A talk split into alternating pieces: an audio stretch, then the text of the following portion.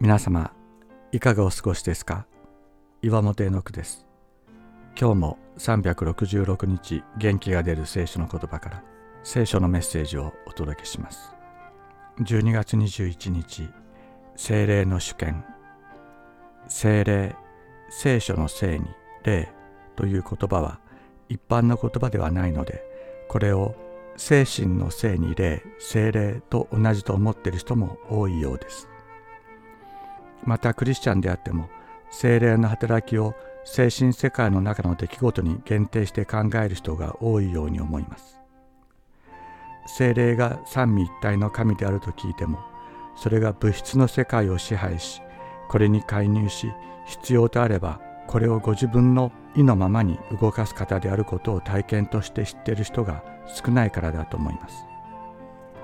しかしルカの福音書を読むと、主イエスの降誕には聖霊が主権者として歴史に介入し、物質世界を動かしておられることがわかります。ルカは聖霊、聖霊、聖霊と何度も聖霊に言及し、主イエス降誕における聖霊の主権を高らかに歌い上げるのです。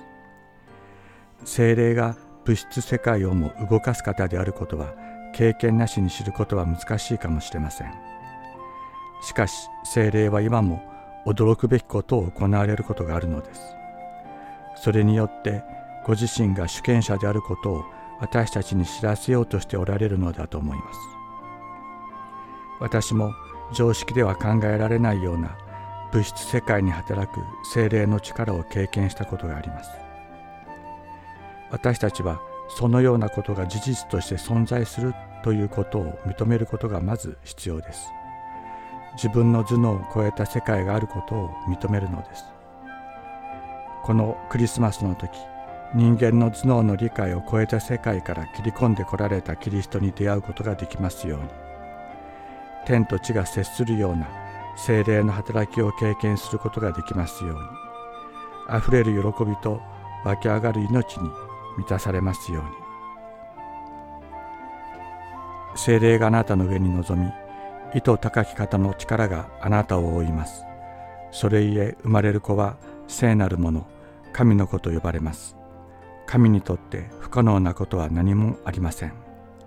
ルカの福音書いっしょうさんじゅうごせつさんじゅうななせつ。